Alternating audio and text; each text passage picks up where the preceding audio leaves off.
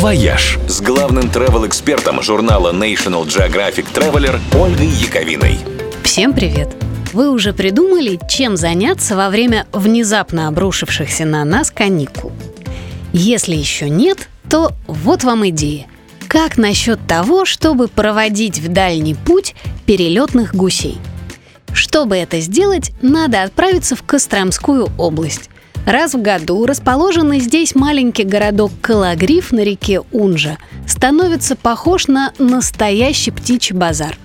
Перелетные птицы устраивают тут большой привал на своем долгом пути из Европы в Арктику. С середины апреля и до конца мая на Калагривских пойменных лугах и озерах они отдыхают и набираются сил перед тем, как на все лето отправиться в заполярную тундру, чтобы видеть гнезда и заводить птенцов – в это время на Унже можно увидеть множество редких и красивых птиц.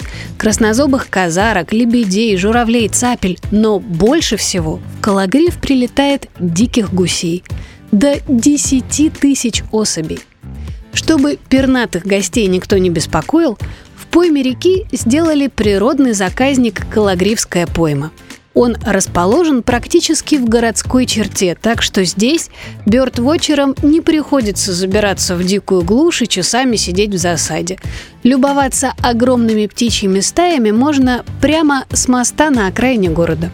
Калагривцы так гордятся этим соседством, что даже отказались от салюта в День Победы, чтобы не пугать птиц. А в первое воскресенье мая они обычно устраивают День гуся – большой праздник с ярмаркой и народной самодеятельностью.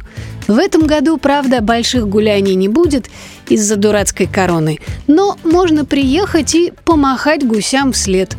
И надеяться, что и мы когда-нибудь тоже сможем снова летать повсюду так же свободно, как и они.